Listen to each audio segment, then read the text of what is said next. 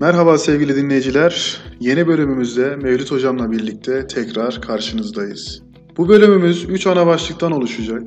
Kısa bir girişin ardından ilk olarak Homeros'tan bahsedip yemekler hakkında sözlediği sözlerden bahsedeceğiz. İkinci kısımda ise Antik Roma'da mutfak kültüründen bahsedip aşçıların sınıflarından konuşacağız. Üçüncü kısımda ise Antik Roma'da ilk gurme olarak kabul edilen Marcus Apicius'un hayatını ele alıp e, o dönemde yapmış olduğu ve kullanmış olduğu soslar ve baharatlardan bahsedeceğiz.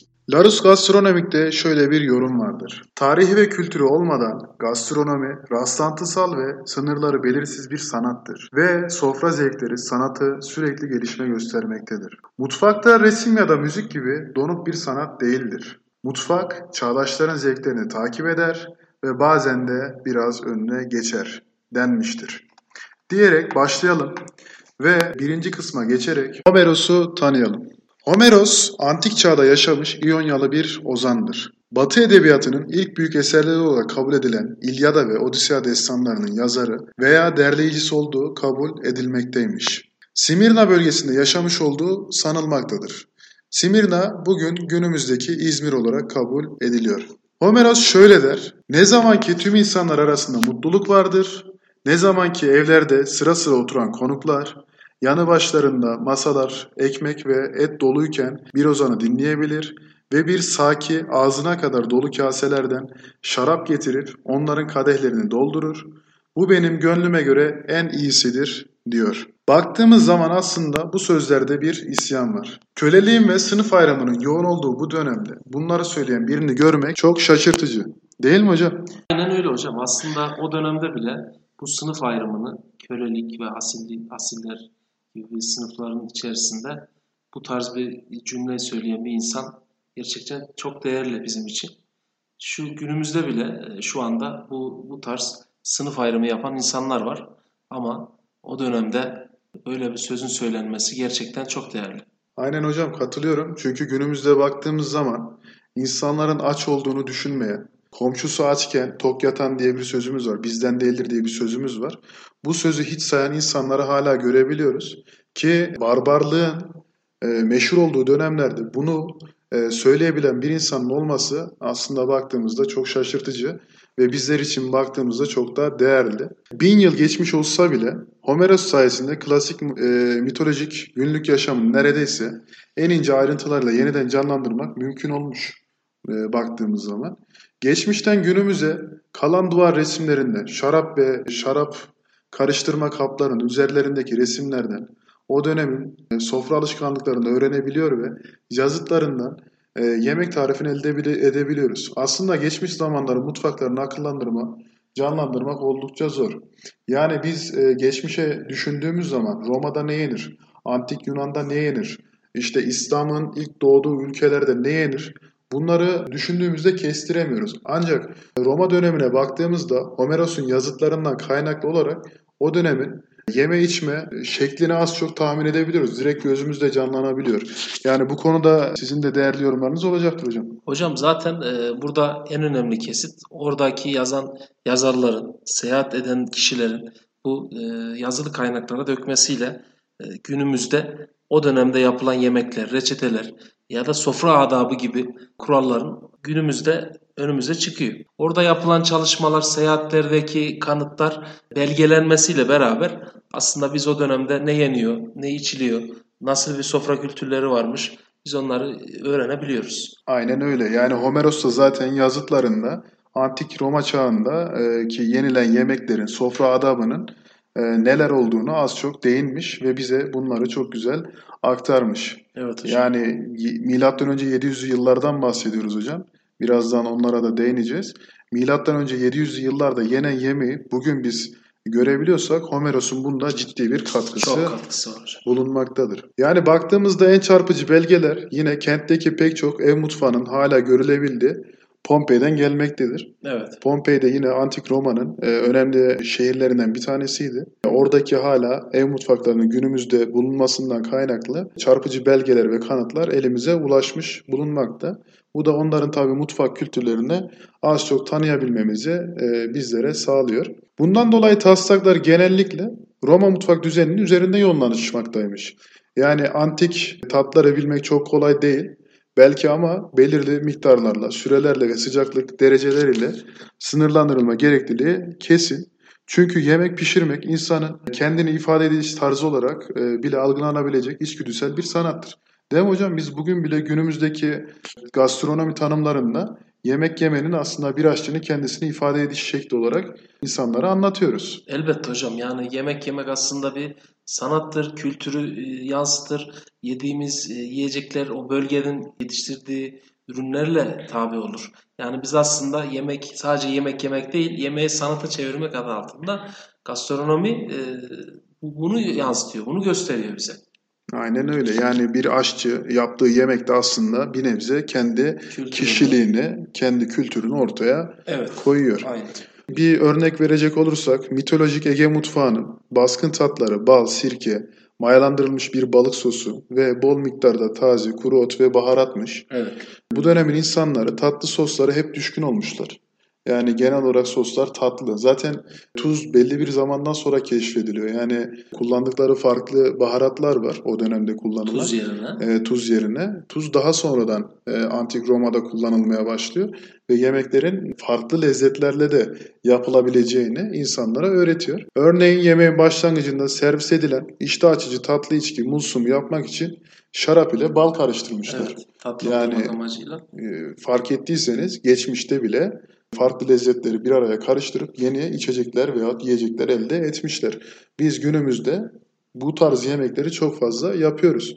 Yani bizim için de e, güzel bir e, vizyon yaratacak aslında durum Antik Roma çağında yapılmış. Aynen öyle hocam. Ellerindeki malzemeleri değerlendirerek yeni yemekler, yeni içecekler yapmışlar o dönemde de. Tabii kısıtlı malzemeler olduğu için kullandıkları malzemeler de ona göre ayarlanmış. Yani şarabı biraz bal katarak tatlı şarap olarak yemeklerin yanında tüketmişler. Aynen öyle hocam. Şimdi Romalıların Ege yemeklerini tanımadan önce lapa yiyen barbarlar olduğu söyleniyor Evet, tabii bu dönemde. Milattan önce 200 yılında tanıştıkları bu farklı damak tadı ise değişik lezzetlerden ve çeşnilerden oluşmakta. Yani yeni baharatlar ortaya çıktıkça farklı lezzetler tanımaya başlamışlar. Tabii. Bu yeni mutfakta bal, sirke, balık sosu, sek ve tatlı şarap, işte balla karıştırılıp yapılan şarap, kimyon, kişniş, Yeni kekik, baharatlar giriyor. Tabii yeni baharatlar gelmeye başlıyor. Kişniş gibi, kekik gibi ve e, başka pek çok ot, et ya da balığın doğal tadını bulmak mümkün. Antik dönemde varlıklı bir evin aşçısı erkek bir köleden oluyormuş. Yani günümüzde bile baktığımızda aşçıların erkeklerden yoğun olarak oluştuğunu görüyoruz. Çoğunluğu. O dönemde de yine erkeklerden tercih edilmiş. Bunun sebebi sizce ne olabilir hocam? Yani erkek aşçılar neden tercih edilmiş? Hocam bunun tabii birçok nedeni var ama bence en önemlisi ya o dönemde mutfağın ve aşçılığın aslında zor bir iş olduğunu, ağır bir iş olduğunu, ağır iş gerektirdiği için erkeklerin yapması yapmasının daha uygun olduğu görülmüştür. Günümüzde de yine mutfaklar e, zor yerler. Kadınlar her zaman mutfaklarda çok başarılı olamıyorlar maalesef. Günümüzde tabii kadınlar daha çok mutfağa yönelmeye başladı. Bu çok güzel bir şey bizim için. Ama tabii eskiden e, daha zor e, şartlar altında çalıştıkları için aşçıların, kölelerin daha çok erkek olduğu görülmekte. Normal karşılıyorum ben o dönemde erkeklerin aşçı, aşçı olarak çalışmasını. Zor şartlar altında ağır yükler, ağır malzemeler taşıyıp yapmak bir kadın işi olarak görmüyorum. Kadın daha çok zarif, narin olduğu için e, mutfaklar çok da e, narin ve zayıf insanların bir yeri değil diye düşünüyorum hocam. Aynen öyle hocam. Yani romanlara bakıldığı zaman o dönemde yine modaya uygun yaşam tarzları ön plana çıkıyor. E, mutfakta da yine aşçılar zamanın moda yemeklerini hazırlamakla yükümlülermiş. Evet, aynen yani zengin e, ailelerin ağırladıkları yani misafir ağırladıkları dönemlerde menülerde her zaman moda yemekler bulunuyor ve aşçılar da bunları yapmakla yükümlü insanlarmış. Bugün de yine günümüze baktığımız zaman hep moda yiyeceklere yöneliyor değil mi? Evet, Zengin tabii. sofralara baktığımızda hep e, Klasik e, mutfaklar, Fransız, İtalyan mutfakları. Aynen öyle hocam. Homeros çağında yani M.Ö. 700'lü yıllarda evin merkezindeki ocağın başında kadınlar, çocuklar ve hizmetkarlar farklı kümeler halinde oturuyorlarmış. Erkekler ise önlerinde iyice oğulup temizlenmiş bir masa olmak üzere duvar kenarlarındaki uzun taburelerde oturuyorlarmış. Masaların iyice temizlenmiş olması oldukça önemliymiş. Çünkü e, yemek yerlerken önlerinde tabak bulunmazmış. Yani tabak kültürü o dönemler pek Ulan, gelişmiş değil. gelişmiş. Direkt yemek masalarının üzerlerinin iyice temizlenip yemeklerin direkt masaların üzerinde e, yenmesi uygun görülmüş ki zaten e, sulu yemek muhabbeti çok fazla yok, o dönemde. Genel olarak e, et gibi, e, Et. pişmiş et gibi ürünlerin yenmesiyle oluşuyor. Ki zaten kırmızı et parçaları dağıtılıyor. Sepetlere tepeleme yapılmış ekmekler elden ele dolaştırılıyor. Evet, ekmek kültürü zaten çok gelişmiş Roma'da. Aynen yani genel olarak zaten menüler hep ekmek ve etten oluşuyor. Etten oluşuyor. Ki az önce Homeros'un söylediği sözde de bunu görüyoruz. Ne diyoruz? Bir masa üzerinde yığınla et ve ekmekten bahsediyor. Ee, Bir garson da sürekli şarap servisi yapmayı ihmal etmez. Şarap bu dönemde su kadar bol tüketiliyor. Yani e, şarabın önemini de burada e, görüyoruz Romalılar için. Bir ozan tanrılarla ve kahramanlarla ilgili hikayeler anlatırmış yemek esnasında. Yani e, çıkıp bir ozanın çeşitli destanları anlatması meşhurmuş o dönemde. Ve iyi anlatılmış masalın ödül olarak da etten lezzetli bir pay kazanırmış bu ozanlar. Homeros'un eseri olan İlyada ve Odisea destanlarında yemek tariflerine rastlamaktayız. Ancak Ozan'ın o dönem insanların neler yediğine ve içtiğine betimlemeleri öyle canlıdır ki hayal etmek oldukça çok kolaylaşmıştır. Yani e, tariften ziyade aslında yenilen yemeklerin betimlemeleri bugün bize antik çağda e, ne tarz bir yeme içme kültürünün olduğunu ortaya koymaktadır. Şimdi hocam e, ikinci kısmımıza geçiyoruz. Burada antik Roma döneminden kısaca bahsedeceğiz. Yani ondan sonra üçüncü kısmımız olan ilk gurme, asıl adam dediğimiz e, Marcus Apicius'a geçeceğiz. Antik Roma döneminde varlıklı bir evde aşçılar demiştik erkek olarak seçiliyor diye. Yani aşçılar erkek kölelerden seçiliyor diye. Toplumsal değişikliklere uğrayan mutfağın sonucunda yüksek statülü aşçılık mesleği, tekniklerin yazılı olduğu kutsal metinler ve bir mutfak adabı doğmuştur. Yani o dönemde artık mutfak adapları doğmaya başlıyor ve yapılan yemeklerin teknikleri yazılmaya başlanıyor Tabii. ufaktan. Kaleme alınıyor. E, kaleme alınmaya başlanıyor. Roma İmparatorluğu'nun çöküşü ziyafetlerin şaşalı e, hale gelişiyle başlamıştır. Aslında bize çok yabancı gelmiyor değil mi hocam? Aynen öyle hocam. Lale devri. Lale devrindeki Değil mi? yani Roma döneminde de artık bu zaferlerin verdiği sarhoşluk mu diyelim. Kurulan büyük masalar sonrasında tabii dağılmalar meydana gelmeye meydana geliyor. Yani rehavete mi kapılıyorlar diyelim artık. Ne diyelim buna bilmiyoruz ama o dönemden sonra Roma'nın çöküşü başlıyor. Roma İmparatorluğu'nun çöküşü bu şekilde dedik. Tam da o zaman e, aşçı köle statüsünden kurtulup ilk kez prestij sahibi olmaya başlamış. Yani aşçıların kölelikten kurtulduğunu görüyoruz burada. Çok güzel bir haber aslında bu. Orada sanatçı ve icracı olarak görüyorlar. Yani e, aynı zamanda sınıf kazanmaya başlamış Tabii, aşçı. Yani köle sınıf. sınıfından kurtulup artık nasıl diyelim size değerli bir insan haline Tabii, geliyor. O zaman değerli değilmiş. Köle statüsünde bir çalışan olarak gözüküyor. Aynen bence. öyle. Yani bu şekilde kendi statüsünü kazandıktan sonra da zaten aşçılara sanatçı veya icracı denmeye güzel. başlamış. Değer yani verilmiş hocam. değer verilmiş. Yani bir sanatçı olarak görülmeye başlamış aşçılar. Roma'da aşçılık bir sanat olarak değerlendirildiğinden de iyi bir aşçı yanında çalıştığı efendisinin toplumdaki saygınlığını da artırmış. Yani iyi bir aşçıya sahip olan insan toplumda değeri olduğunu görüyoruz burada. Değil mi hocam? Verdiği ziyafetlerde, yemeklerdeki o lüks ve şaşalı e, sofralarda iyi bir dediğiniz gibi iyi bir efendisinin iyi bir aşçısı olması çok önemli bir yere sahipmiş o dönemde. Aynen öyle. E, Günümüzde de öyle hocam. Aslında güzel lüks bir restoranın ya da otelin aşçıbaşısı o oteli aslında restoranını çok önemli bir yere taşıyor. Tabii Değerli baktığımız yapıyor. zaman e, özellikle ismi duyulmuş bir aşçının çalıştığı restoranda veya otele biz yemek Sırf yemeye o aşçının yemeğini yemek yemeye Tabii. giden insanlar var. e, bu da otelin ve restoranın kalitesini Statüsünü, kalitesini ortaya sürüyor. çıkartıyor. Yani Nusret'e bu konuda örnek verebilir miyiz? Tabii. Direkt verebiliriz hocam. Ya. Aynen steakhouse'lar dediğimizde Nusret'in, aklımıza direkt Nusret Nusret'in geliyor. o servisi için Evet. insanlar yemek yemeye gidebiliyorlar günümüzde. E, o dönemde de yine aşçıların kaliteli olması ve isim yapmış olması efendilerinin prestiji içinde çok önemliymiş. Çok önemli. yani e, çok şaşırtıcı aslında bir durum yani. İlginç. Roma'da aşçılık bir sanat olarak değerlendirildiğinden iyi bir aşçı efendisine bu şekilde saygınlığını artırmıştır dedik. Bu durumdan aşçı da kazançlı çıkmıştır. Efendisinin verdiği para ve hediyelerle iyi birikim sağlayan bir aşçı özgürlüğünü rahatlıkla satın alabilecek düzeye gelmiş. Yani demek ki aşçıların burada iyi para kazandığını da Tabii görebiliyoruz. o dönemde bile güzel paralar aldığını, hatta özgürlüklerine kavuşabilecek safhaya geldikleri görülüyor. Yani bu çok önemli bir şey. Aynen öyle. Yani e, kölelerin tabi o dönemlerde karın tokluğuna çalıştıklarını varsayarsak Alırsak, özgürlüğünü kazanabilecek kadar para kazanan bir insanın aşçı olması aslında bizim sektörümüz Evet. için de çok değerli. çok değerli. Marcus Antonius, Kleopatra ile Tarsus'ta buluştuklarında Kleopatra'nın aşçısına hazırladığı yemeklerden dolayı önce bir ev, sonra da koca bir şehir armağan etmiş. Bir aşçı bir şehre sahip olmuş. Vay be.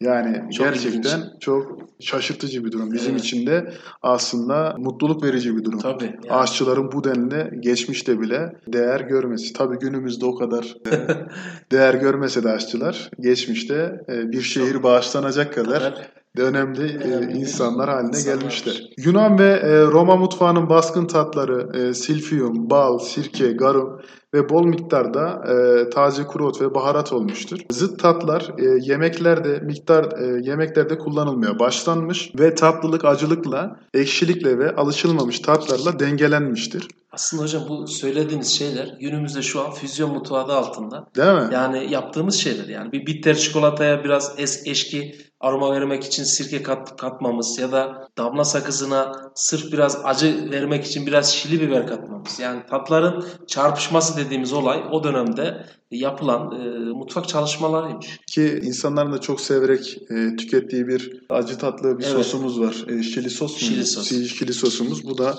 çili günümüzde e, buna örnek olarak verilebilir. Sweet chili sos. Ki o dönem ilginç yani acı ve tatlı sosların bir arada değerlendirilmesi. Romalılar tatlı soslara aşırı derecede düşkün olmuştur. Yani e, tatlı soslar yine Romalıların döneminde var. Tatlı şarap içmek gibi aynı zamanda tatlı soslar da yine Romalıların düşkün olduğu soslar haline gelmiş. Bu sosların hepsinde bal ve üzüm şurubunu kullandığı görülür. Yani o dönem demek ki e, şekerinde olmadığını bu şekilde Evet. görebiliyoruz.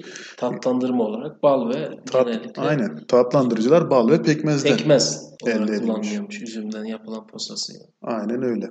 E, Yunan ve Roma mutfakları kullanılan çeşitlerin e, miktarı açısından ayrılır.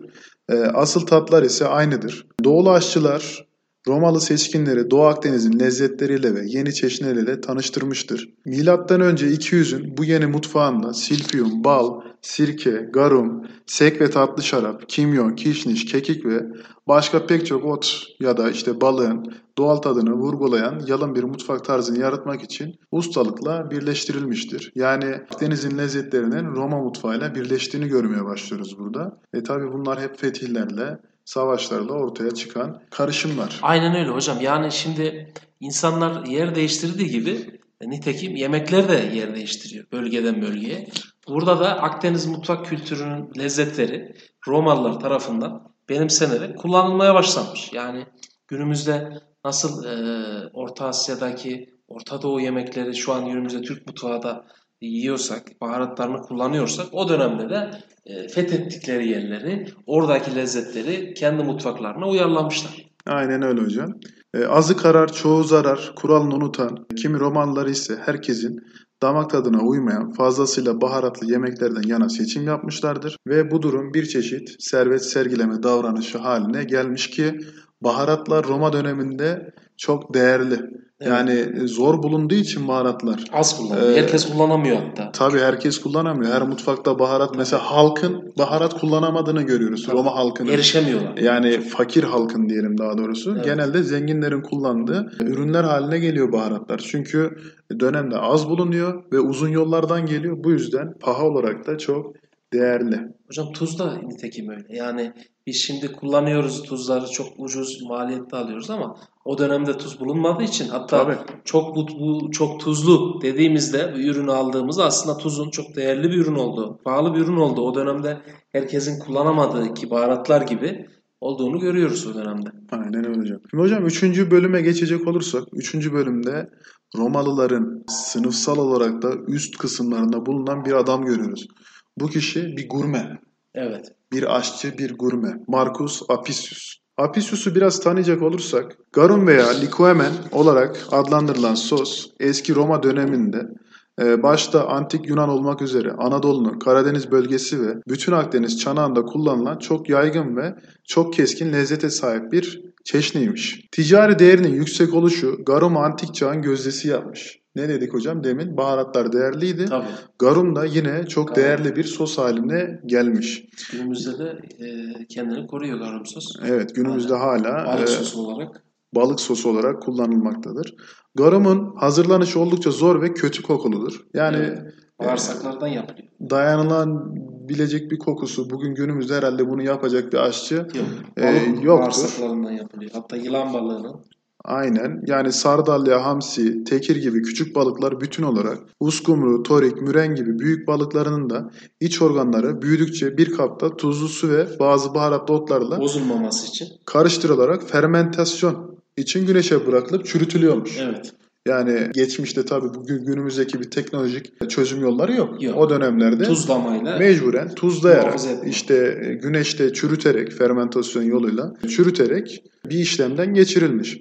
Fermentasyon sırasında etrafa çok kötü ve ağır bir koku saldığı için e, şehirlerden uzak yerlerde bekletilir. İyice olgunlaşan garum çürüğü süzgeç ve ince e, tülbent gibi kumaşlardan süzülüp suyunun berraklaşması sağlanıyormuş. Bu elde edilen keskin kokulu sos zeytinyağı, bal, sirke, şarap ve kurutulup öğütülmüş türlü baharatlarla isteğe göre çeşitlendirilmiş, çeşitlendirilmiş. Yani lezzeti de değiştirilmiş. Romalı Apicius'un ilk yemek kitabı Dere Coquineara'da göre işte garum sos mutfağın olmazsa olmaz olarak geçmiş. Şimdi o dönemde e, çok meşhur bir aşçı Apicius dediğimiz kişi evet. ve e, çok zengin olduğu biliniyor. Hatta Apicius'un o dönemlerde en kaliteli yemekleri arayarak, en değerli baharatları getirterek e, yemeklerini yaptırdığı biliniyor. E, ancak Apicius'un şöyle bir hikayesi var. Apicius çok zengin, evet. Mal varlığının %50'sini yemekleri yemek için, yemekleri yapmak için kullandığı söyleniliyor. Aynen. Apicius'un aslında mal varlığı çok fazla. Fakat %50'sini harcadıktan sonra geri kalan mal varlığını hesapladıktan sonra işte günümüzde belki 20 milyon TL diyebiliriz buna ama o dönem 20 milyon Roma parasından bahsediliyor. Çok yani günümüzde çok büyük bir para aslında. Diyor ki benim diyor artık diyor bu saatten sonra diyor çok fazla yemek yiyemeyeceğinden korkup intihar ediyor. Düşünsenize yani o Yemek kadar o kadar seviyor. o kadar seviyor ve e, Servetini bağışlıyor yemekler için. Tabii e, ve kalan serveti de aslında ömrünün sonuna kadar yetebilecek bir servet baktığınızda ama korkuyor. Bir psikolojik kaygıya kapılıp intihar ediyor Apicius. Bu da bizim için aslında çok üzücü bir olay olarak adlandırılabilir. Devam edecek olursak Apicius'un içinde bulunduğu %10'luk azınlığa rağmen Roma nüfusunun geriye kalanı fakir ve düşük sınıf halktan oluşmaktadır. Aynen öyle. Aynen yani baktığımızda %10'luk bir azınlık var zengin olarak. Geri kalan Geri kısmının kalan- fakir olduğu görülmekte. Apicius da bu %10'luk kısmın içerisinde bulunmaktaymış. Tek odalı ve mutfağı olmayan evlerde yaşamak zorunda kalan bu sınıfın farklılığı kendini eğlence mekanlarında da göstermiştir. Zengin halk kolezyumda eğlenirken fakir halk sirklerde ancak eğlenebilmişler. Evlerde mutfak olmayışı ise yeni bir sektörün doğmasına neden olmuş. Yani evlerinde mutfak yok baktığımızda ve dışarıdan yemek yeme alışkanlığı. aynen sokak yemekleri Sokak yemeği. meşhur olmaya başlamış.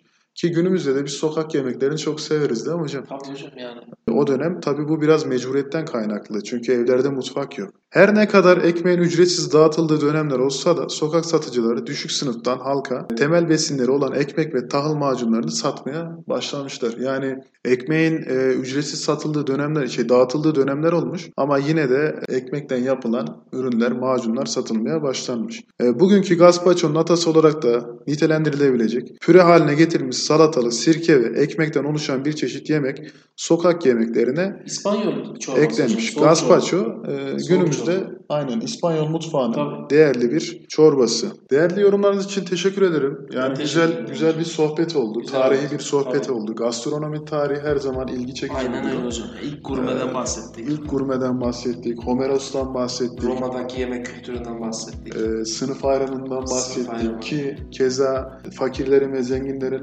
neler tüketebildiğinden bile Evet. bahsettik.